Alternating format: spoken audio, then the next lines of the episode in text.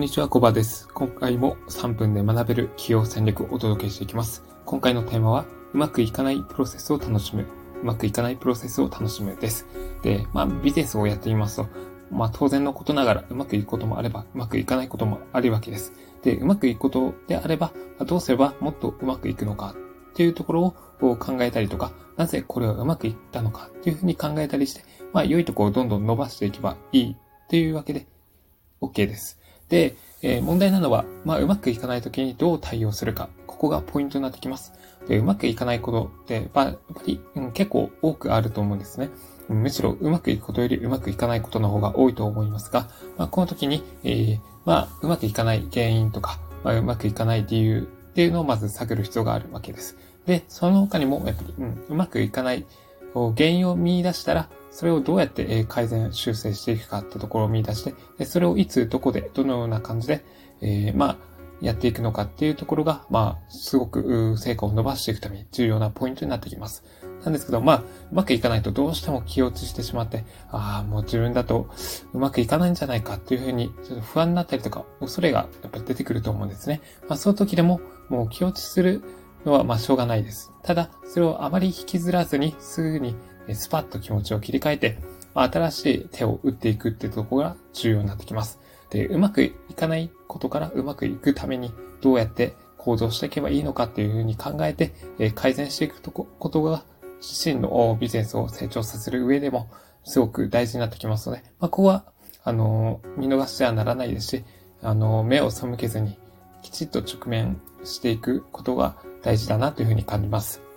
で、えっ、ー、と、まあ、うまくいかないときって、まあ、自分が提供している商品とかサービスが、まあ、価値がないんじゃないかっていうふうに感じてしまうかもしれません。なんですけど、実際には、まあ、誰か求めていますし、まあ、価値はあるっていうわけなんです。そう。まあ、ビジネス、ビジネスやってようが、やっていまいが、まあ、あなた自身には価値があるっていうことなんですね。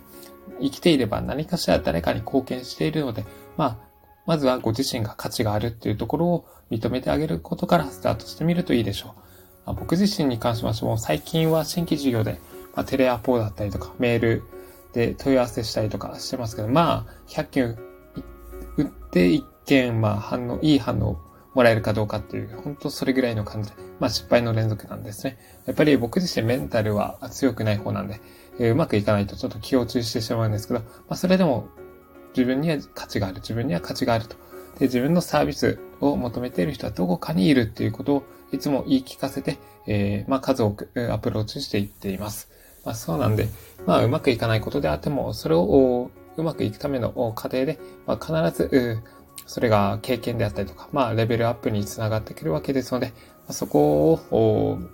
何ですかね、無視して、そこから逃げて、えー、せっかくの成長できるチャンスとか、ビジネスを伸ばしていくきっかけっていうのを、その目を積まないでほしいなっていうふうに思っています。なので、えー、まあ、うまくいかなくても大丈夫です。うん。あなたを助けてくれる人はどこかにいまして、あなたは、まあ、神様に認められています。守られています。なので、そこは、ご自身を信じて、えー、一歩ずつでいいので、何か改善できること、まあ、できることを着実にやってもらえればなというふうに思います。という感じで今回のテーマをおしまいにします。今回のテーマは、うまくいかないプロセスを楽しむでした。ここまでご清聴いただき、ありがとうございました。